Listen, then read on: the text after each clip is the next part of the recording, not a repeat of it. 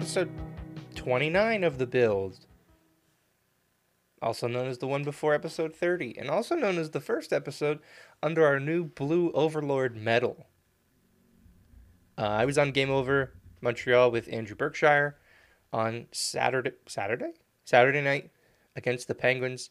Um, when Metal was announced to the world, my opinion there was I don't know what Montreal's thinking, but I love him, and not that has not changed over the last few days. Um, he is weird, and that's really cool.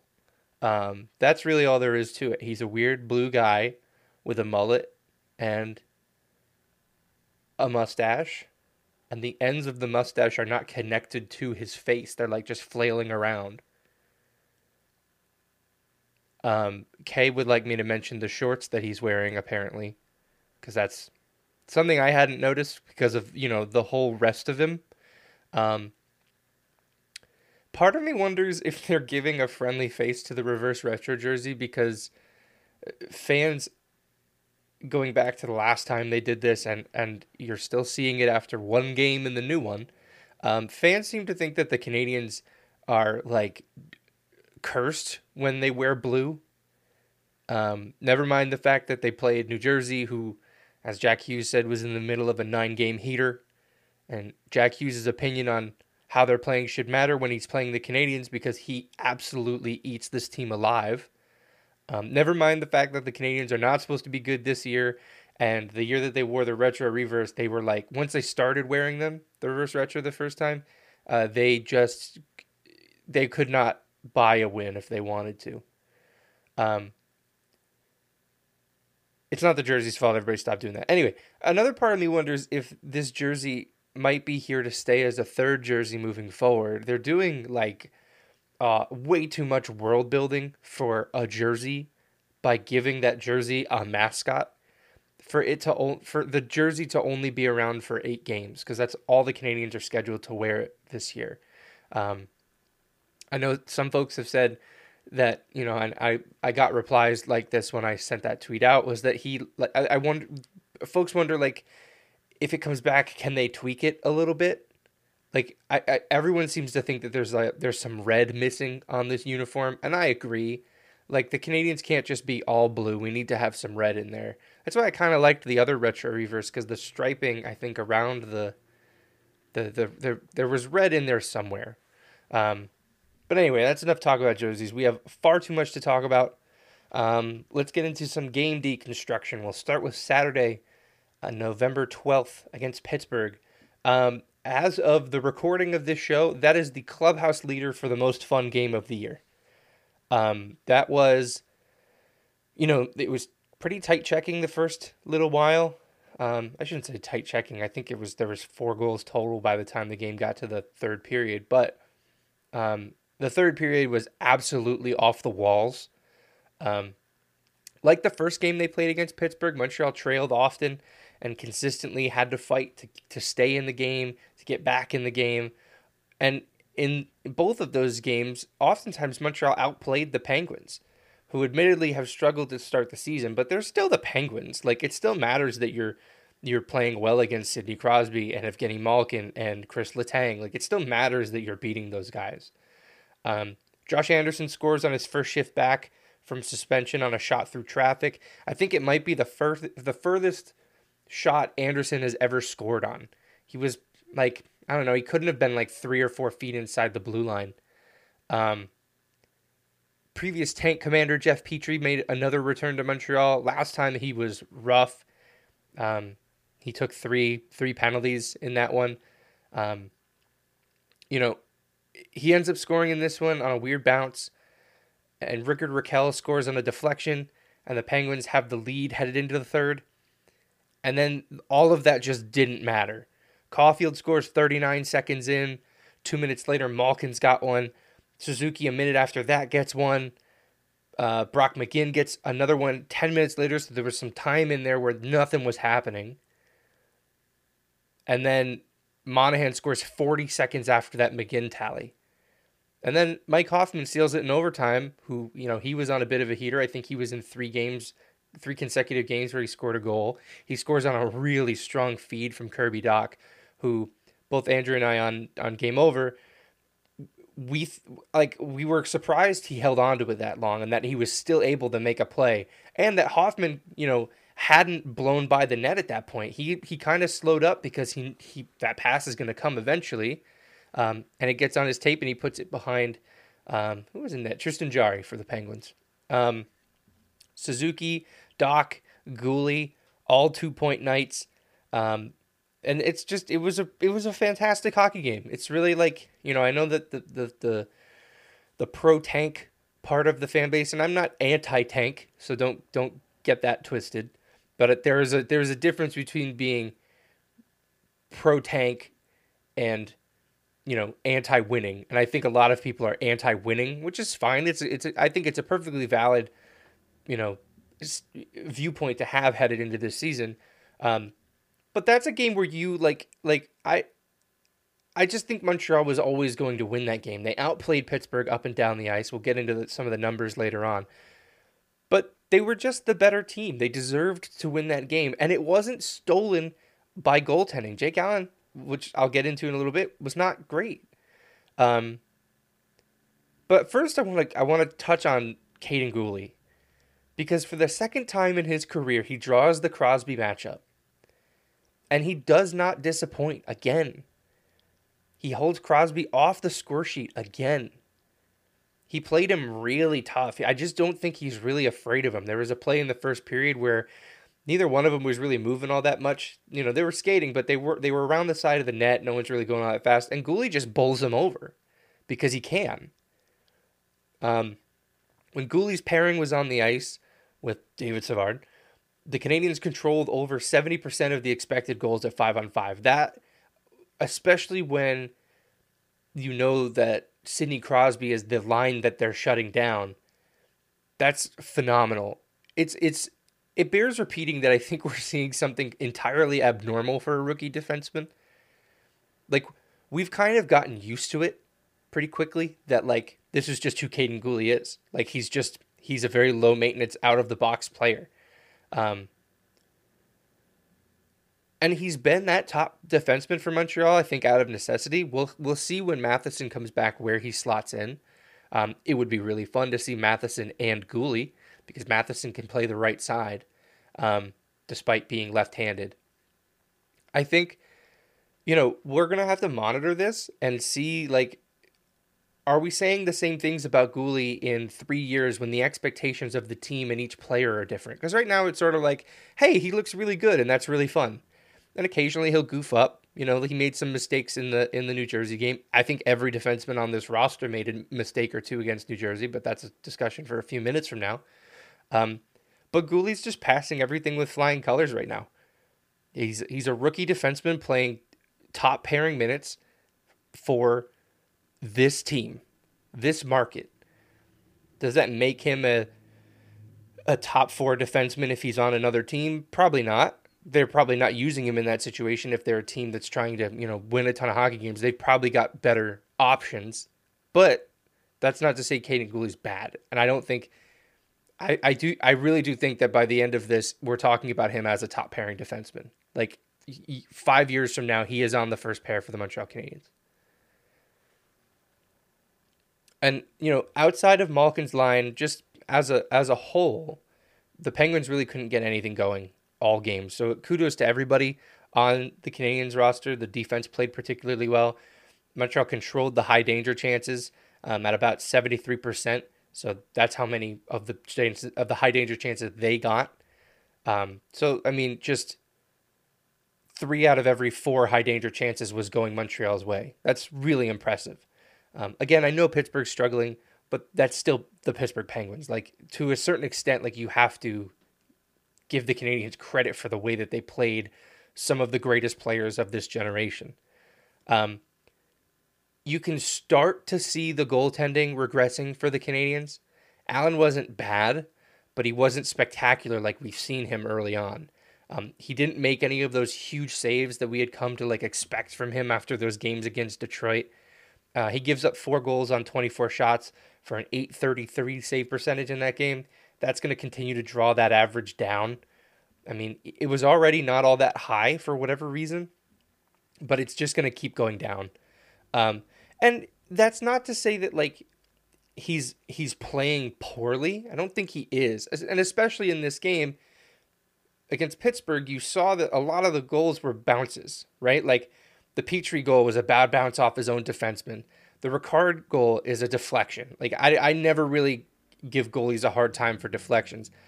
Goaltending can regress without your goaltender playing poorly. You just stop getting the good bounces you were used to getting.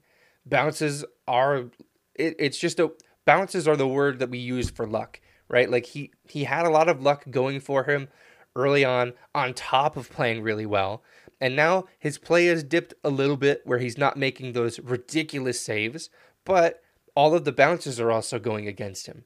So that's like that's that's sort of how a goaltender can, you know, regress to the mean, so to speak, without being bad. I don't think Allen's been bad. He's just not making the, you know, stolen goal save, you know, the, the kind of shots that have an expected goals of one. Um, but he's he's just okay. So we get a fun 5-4 overtime win on Saturday night. Um, right before Montreal's worst one of Montreal's worst games of the season like on Tuesday against the New Jersey Devils. To be fair, we'll start with the first period where Montreal was okay. They had uh, an edge in possession, about 58% Corsi for. Um, they had the edge in high danger chances uh, at 4 to 2, so they were controlling about two thirds of the uh, high danger chances. They had the, the edge in expected goals for it at 65%.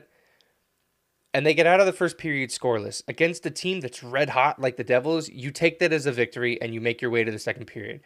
Montreal, from what I understand, is one of the better period better better teams defensively in the first period. I think they're like top 3 in the league in goals allowed.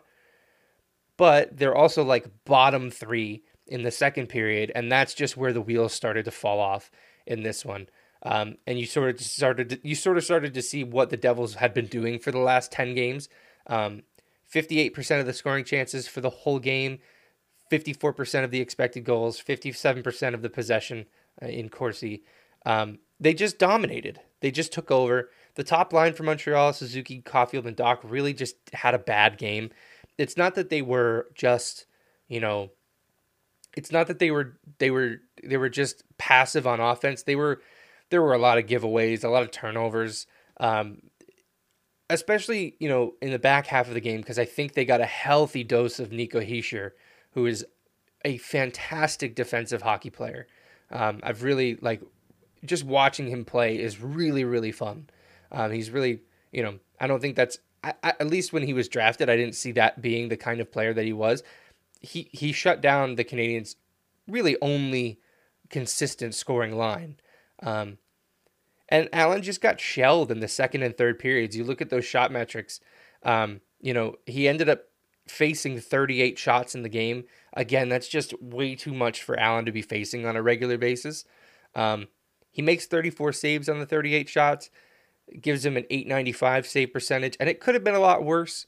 Uh, not to say that he made a lot of saves that were like, you know, him stealing the show again. Um, but, you know, the, the Canadiens just, they just, uh, they just didn't look good in that one. Um, and at the end of this, because I I thought you know like man this this New Jersey team is really really good. Like how many really really good teams has Montreal played this season? Um, so I looked at, at at the time of this recording, Montreal has played five teams that are currently in the in the top ten in the standings. Uh, Toronto on opening night they won four to three. Dallas after that they lost five two. Winnipeg an OT loss three to two. Vegas, they lost 6 4. New Jersey, they lost 5 to 1.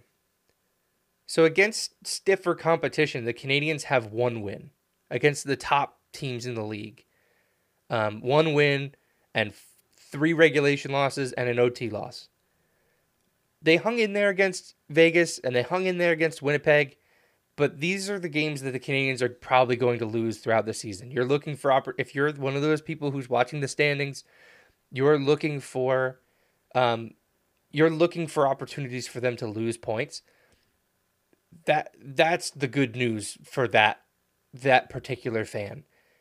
is that you know against teams that are that have like true aspirations of being playoff teams and not just playoff teams but contenders, they're not particularly strong against them. Um, the bad news for that, Montreal doesn't play another team currently ranked in the top ten until December tenth when they host the Kings. Um, they have the Western Canada slash Seattle road trip. Before that, um, Seattle and Edmonton are just outside the top 10. Wouldn't surprise me to see them inside that group by the time the Canadians get there. But in between now and then, they have a very they have very soft matchups coming up. Columbus twice uh, in the next 2 weeks. They're ranked 30 their rank starts with a 3, so you can just stop there. Uh, then they've got Philly, Buffalo, Chicago, San Jose, Calgary in no particular order. I just wrote down the teams that they're playing. So we'll see, like, if the Canadians play down to their opponent, um, because that's a that's a that's a thing that teams do regardless of their place in the standings. They didn't do that against Arizona. They they shelled Arizona. They didn't do that against the Blues, who were supposed to be good, but they just kind of have not materialized this season. Um, so that's sort of the next little while in a nutshell. Like that's Montreal's probably going to pick up some points against those teams that are really bad. Maybe they drop a few, um, but as of right now, like until they get to that Western Canada trip, the schedule is pretty soft. Um, and you know what's funny? That Chicago game, that is a road game in Chicago at 2 p.m. on Friday, the 25th of November.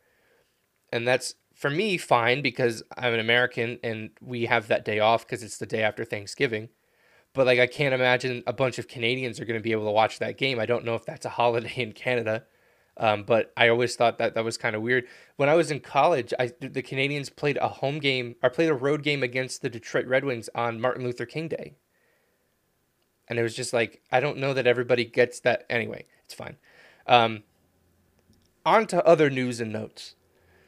Um, Jonathan Drouin is out four to six weeks with an injury he sustained on November 5th against uh, the Vegas Golden Knights. He then played on that injury for three games. I know the suspensions to Anderson and Slafkovsky likely made things difficult with, you know, getting guys in and out of the lineup, but like you got like to play this guy while he's hurt in a season like this, knowing the history that he's had, I have a really hard time with it. Um you know, I know that they were kind of just roster wise, because of those two suspensions, they were just kind of, you know, in a really tough spot. But like, man, like maybe play seven defensemen. Put Chris Wideman in back in the lineup and play seven defensemen and leave Jonathan Drouin on the side. Um, it's just another getting to the injury aspect of it. It's just another, you know, another hit to a guy who doesn't need anything else like this in his life. Like I feel for the human being here in Jonathan Drouin. I know that like every time the Canadians tweet about him, there's just screaming and people just acting like complete weirdos. But like he's a human being. He's really struggled. Like his, his you know, his mental health struggles are well documented to this point. I'm I'm I'm I'm hoping that, you know, he's able to come back from this not not for hockey's sake, but for his own well being. And that's all I'll say there.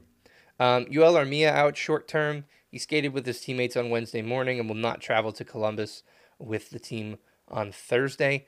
Um, Rem Pitlick was recalled from Laval to give them an extra forward in case something happens.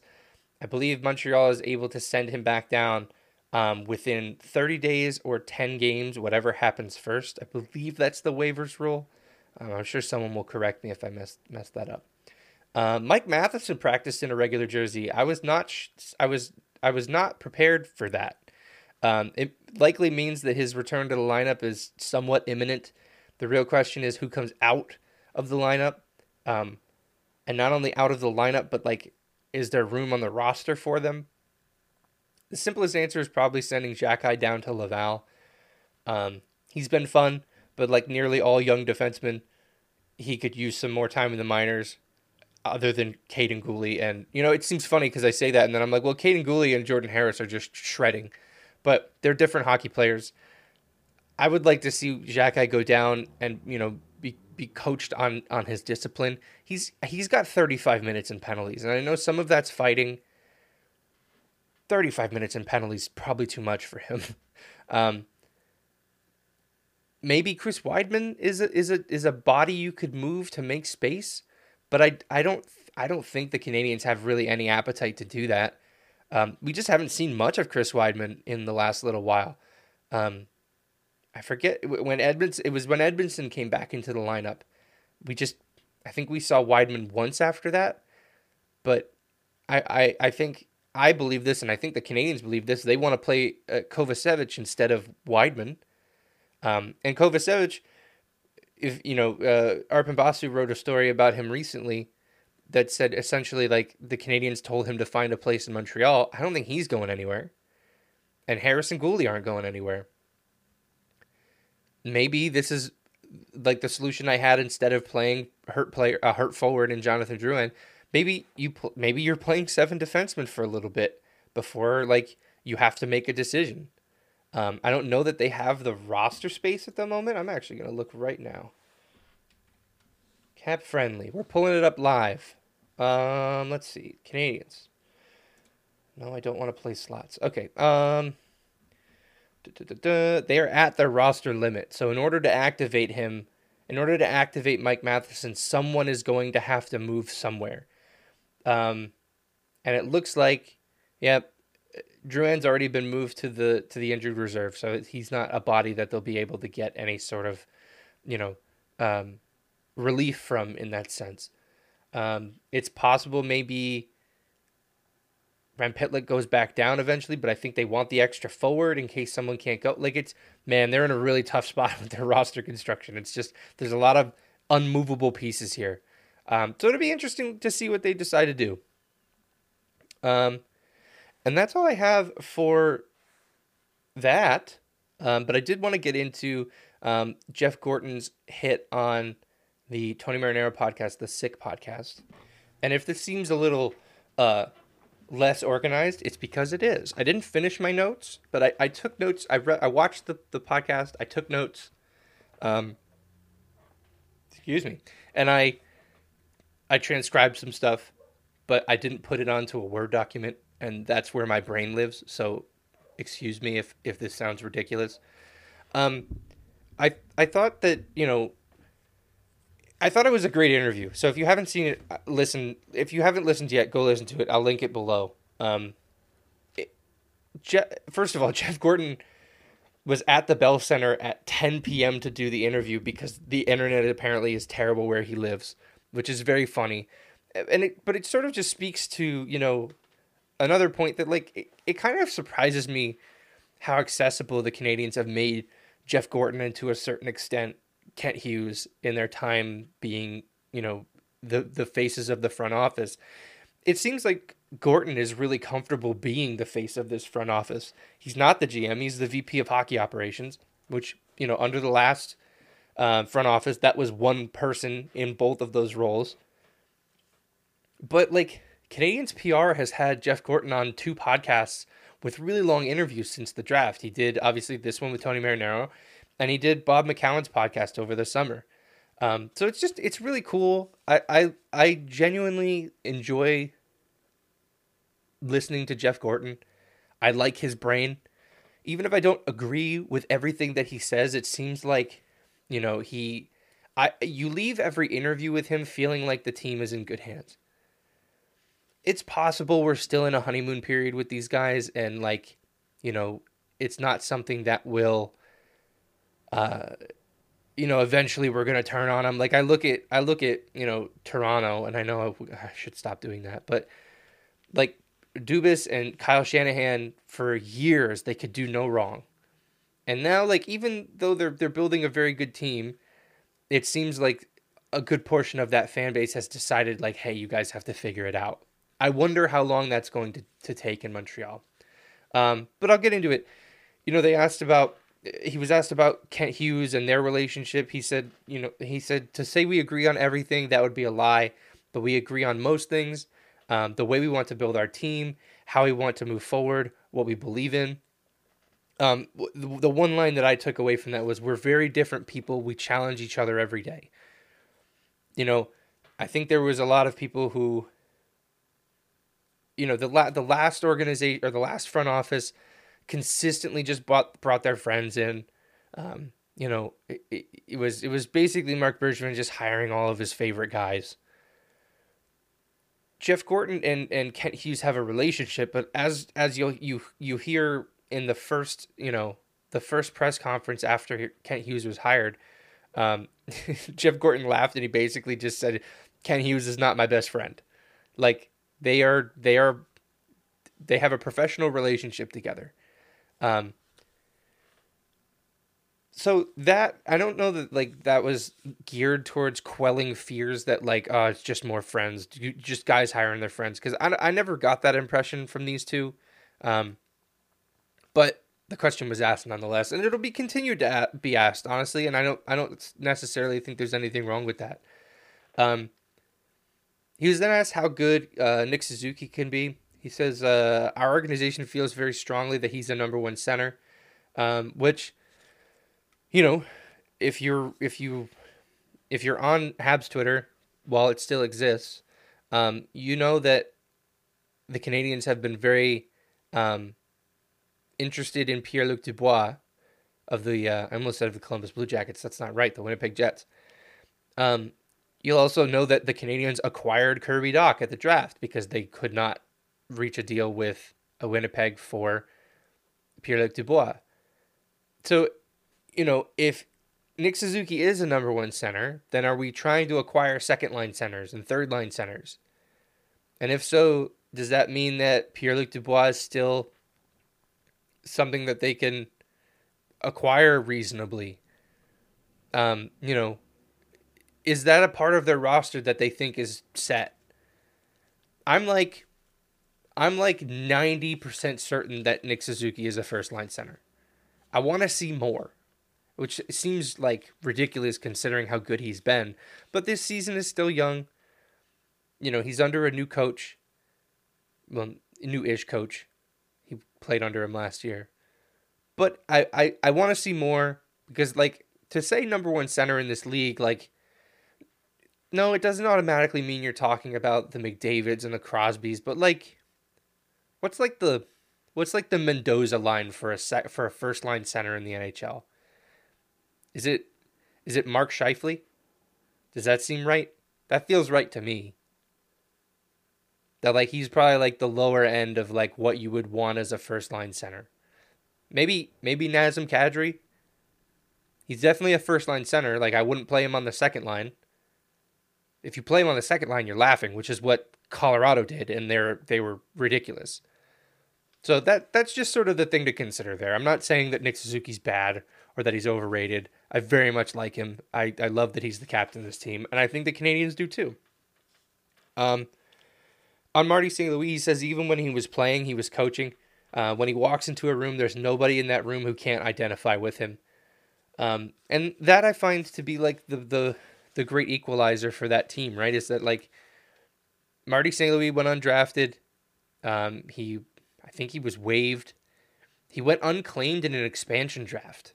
Like he was available in the expansion draft that saw Columbus and was it Columbus and Minnesota in 2000? I think so. Um, when those two teams expanded, they had the option to pick up Marty St. Louis. Like they, they, and they passed on him. It's very funny. Uh, but like, and then after that, he worked for a roster spot in Calgary, and he worked for a roster spot in Tampa, and then he worked his way up that lineup in Tampa. Um, all the way into being like a, a hall, an all-star and a hall of famer like this is a this is a guy that you want around this team and it's something that i've said you know since this this new front office has has been you know building around their their hockey operations department is you know surround all of the players on this team or prospects on this team with greatness they should not they shouldn't go like five steps in the bell center without running into like an absolute legend. And you've got Marty St. Louis, and you've got Vinny Lecavalier, and you've got Marie-Philip Poulin. I hope they're not done adding to that. Like that's that's a great start, but let's keep keep adding to that. Keep keep surrounding these kids with greatness and remind them of what they're uh, trying to achieve. Um, and then the the big meat of this was his thoughts on Cole Caufield. Um, I'll, I'll I'll read a bunch of this in full. I took some stuff out, but it's the the gist of it is all here.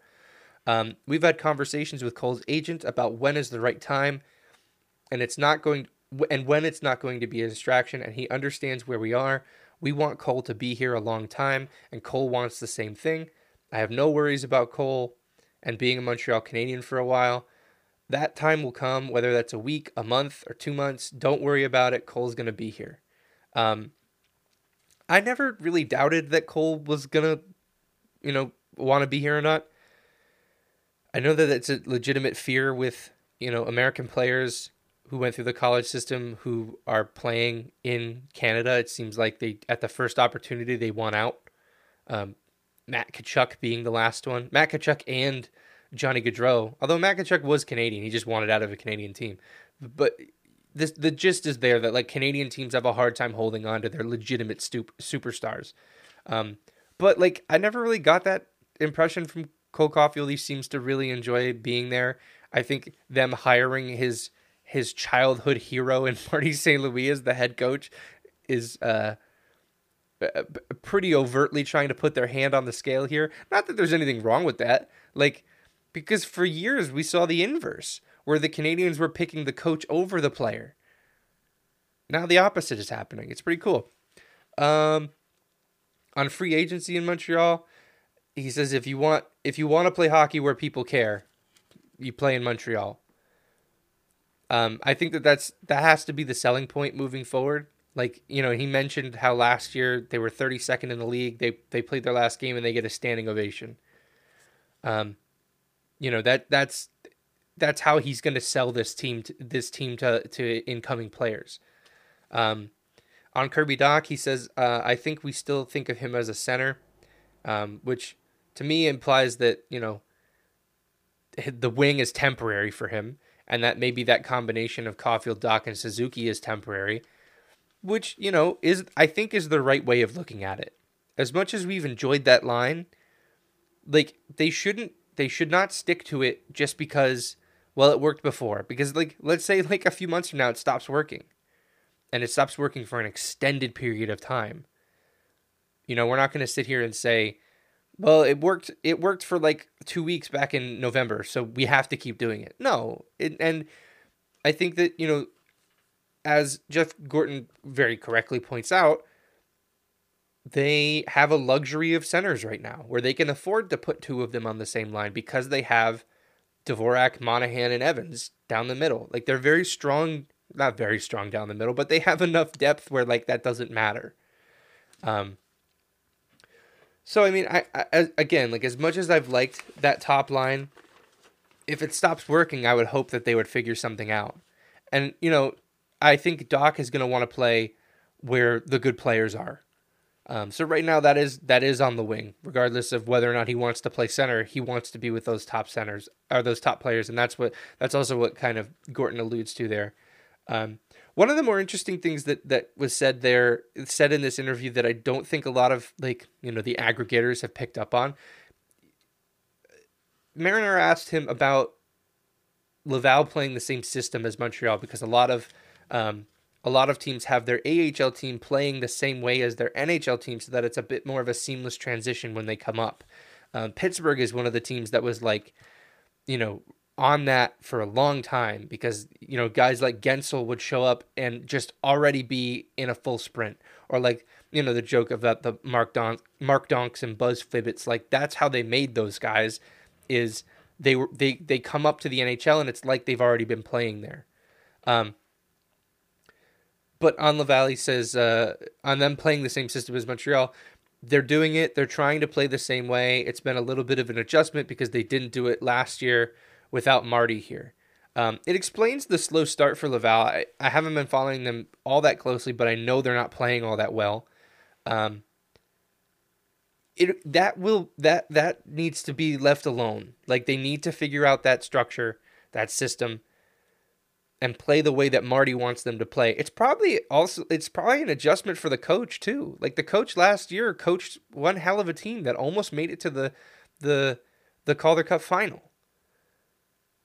You know, so like it's got to be an adjustment for him. And then you've also got a, a bunch of young players who are showing up and playing their first hockey for the Laval Rocket, namely among them Justin Barron, who fans have not been, you know, they it seems like fans have given up on this guy and he's only 21.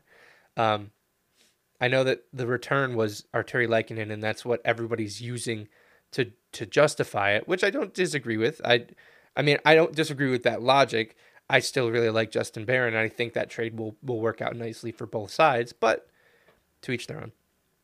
But it explains how why that team has started off slowly, and that's something that is that is really really going to pay off. If they do it correctly, it will it will make call ups feel seamless and it'll make call ups feel like you can take a guy like like a, a, a Jesse Ylönen from Laval, and instead of calling him up to play on the fourth line, well, like what if you lost a second liner? You could call Ylönen up and put him on the second line. It doesn't mess with anybody else's roles, and it just allows him to come into that spot and know what he's supposed to do on a nightly basis. So that would that's that's something that we kind of have to just that's that in the the in the, the, the terms of the rebuild, that is a crockpot thing. We are leaving we are turning it on and we are leaving it until it is done. We are not looking at it. We need to wait. Um on on Drouin and Dadonov uh, or Dadonov struggling. Um, you know, he I'll paraphrase here. He says they're trying to find ice time, but there are young players in their offensive spots and it's hard for offensive players to score when they're not on the top lines and they're not getting all the top line looks. So, you know, it sort of explains that. It sort of explains that like, yeah, of course Jonathan Drouin and and uh, Evgeny Dadonov aren't playing well. They're playing fourth line minutes. Dadonov finally got power play time against New Jersey. Drouin was just starting to get it while he was injured, which is mind numbing to me. Um, but that explains you know, why those guys are having slow starts. You know, Dadonov finally got one against New Jersey. A spoiler alert for what's ahead. Um, but another thing that he mentioned was was you know a winning culture. He said, "I believe that a winning that winning and a culture of winning is the way to rebuild the franchise around winning." And I think like a lot of people dislike that. You know, I saw I saw a lot of message. I saw some tweets like during the New Jersey game talking about how New Jersey had you know, like oh man, it's a good thing New Jersey doesn't have that losing habit.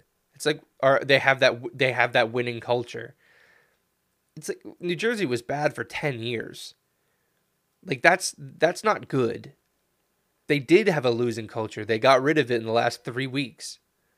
You know? You know how I know they had they had a losing culture or a losing culture? Two games into the season, the fans are chanting to fire the coach. Like that's a that's a that's a fan base that's fed up. And credit to the Devils. They're on one hell of a run. But it is just a run. We've seen teams win 10 in a row and not make the playoffs. Buffalo, Montreal, that one year they didn't win 10 in a row, but they went like 9 9 0 and 1 or whatever in the the first 10 games. Um I I do think he's right that that building a team, you know, building a team around winning and a winning culture doesn't mean you're always going for it. It doesn't mean that you are always trying to make the playoffs or that you are you're trading away the future for winning. That's not what it means.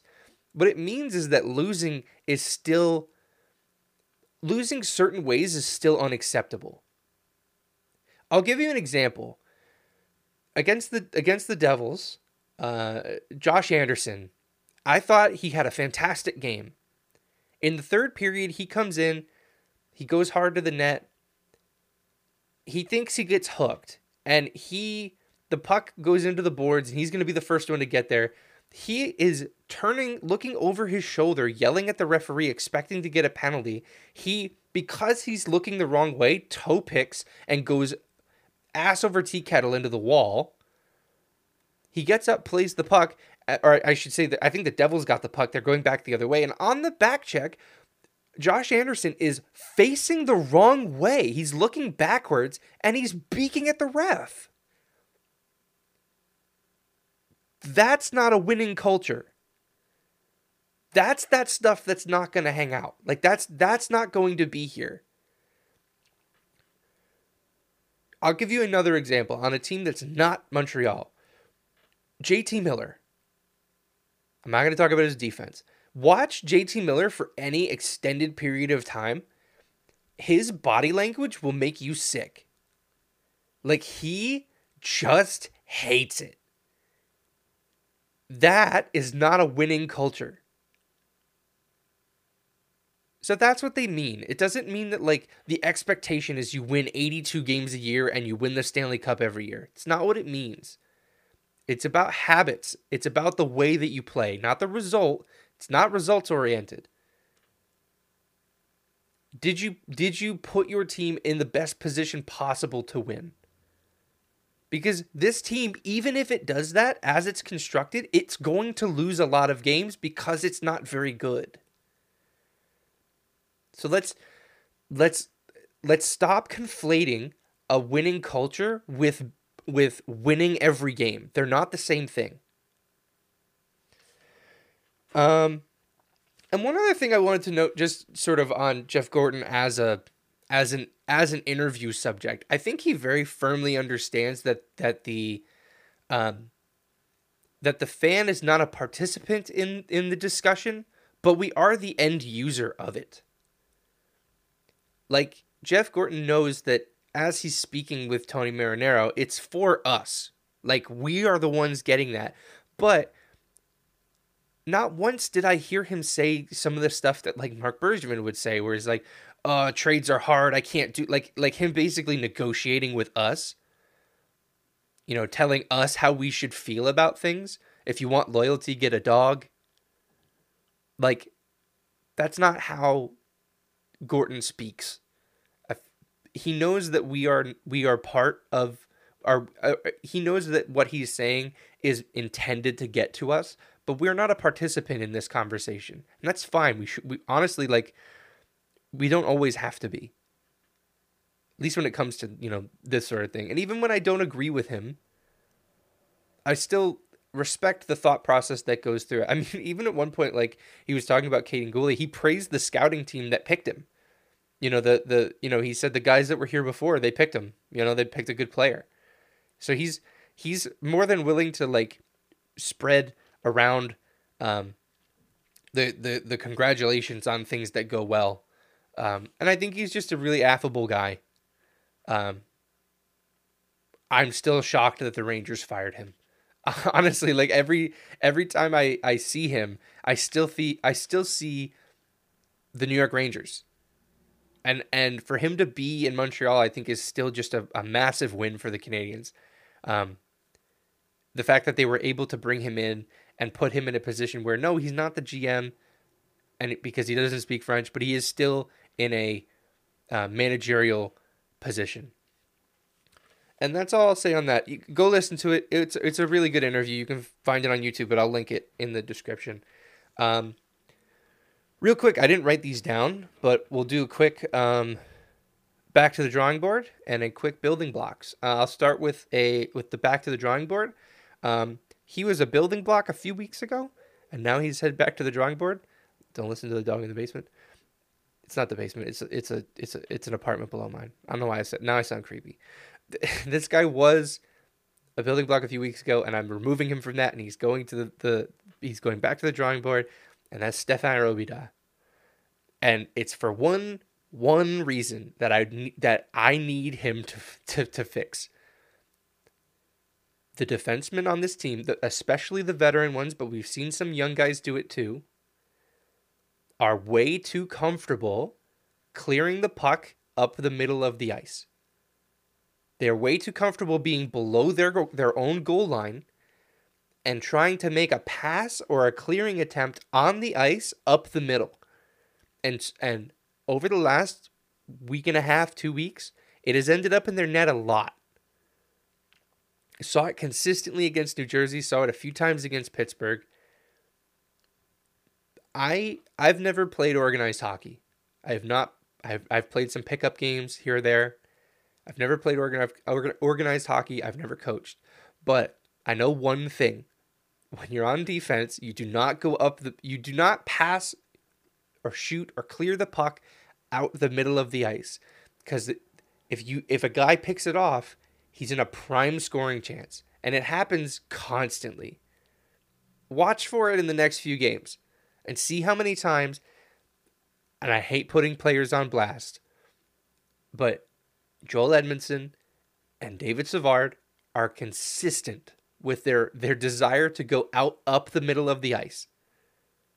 It's bad. And it's a bad habit that I think is is leeching its way into some of the young guys because I hadn't seen Arber Xhekaj do it a ton and he started to do it this weekend or th- this last game against New Jersey. They need to nip that now. So that's it for the the the back to the drawing board. Building block. I'm giving it to Evgeny Dadonov. He he was last week on the the the bad side of this. He was he was back at the drawing board. And as with Mike Hoffman, he was also at the drawing board, and then he was a building block the following week because he played well. Maybe this is the best thing for somebody. Just going on to the going back to the drawing board, they figure it out. The Dadonov against New Jersey, he played his best game as a Canadian it sucks that the rest of the team around him was terrible, but he scored. Um, you know that, and that was a really it was a good bounce. Let's be honest. He's going to the right spot on the ice. He's going to the net, which is where you're going to find goals. But Monahan was attempting to shoot that puck, and it just bounced off a skate and went right onto Donov's Donov's stick. Like there's just he's not going to miss. He had the whole net. Um, but he also had a ton of chances in this game. Like he, I think he's turning it around. I think, like Gorton said in that interview, like he needs more ice time. He did get some power play time. I think he's he was on the third line in this game instead of the fourth line. That that's a discussion for another day. Why Slafkovsky's still on the fourth line, but again, a discussion for another day. But Evgeny Dadonov, building block this week. I was I was having a conversation with a, a, a, friend of mine who's a Caps fan because Montreal and Washington, are, you know, apparently, apparent, I, I think Pierre LeBrun had, had mentioned that they've had preliminary trade discussions. Um, Dadonov would I I think would would benefit from a change of scenery, honestly, um, and I think Washington could find a way to use him effectively. Um, there's a team that needs that needs some help right now. They're they're the Washington Capitals are struggling. Um, so maybe that's a fit. Um, I don't think you should buy a Dadonov jersey in Montreal. Uh, you know, a, Canadian's Dadonov jersey because I don't think he's going to be here all that long.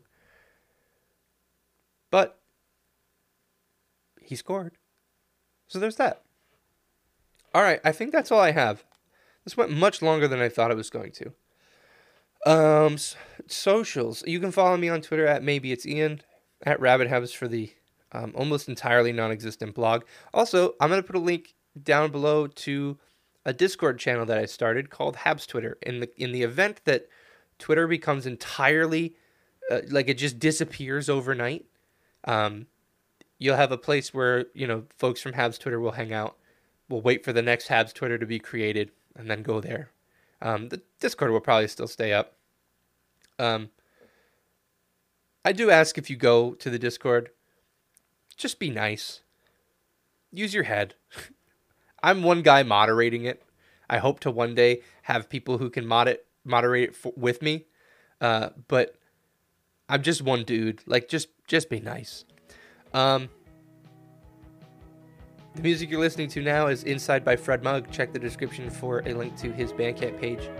Uh, check out his other stuff. It's really good. All right, guys. I'll see you in episode 30. Bye.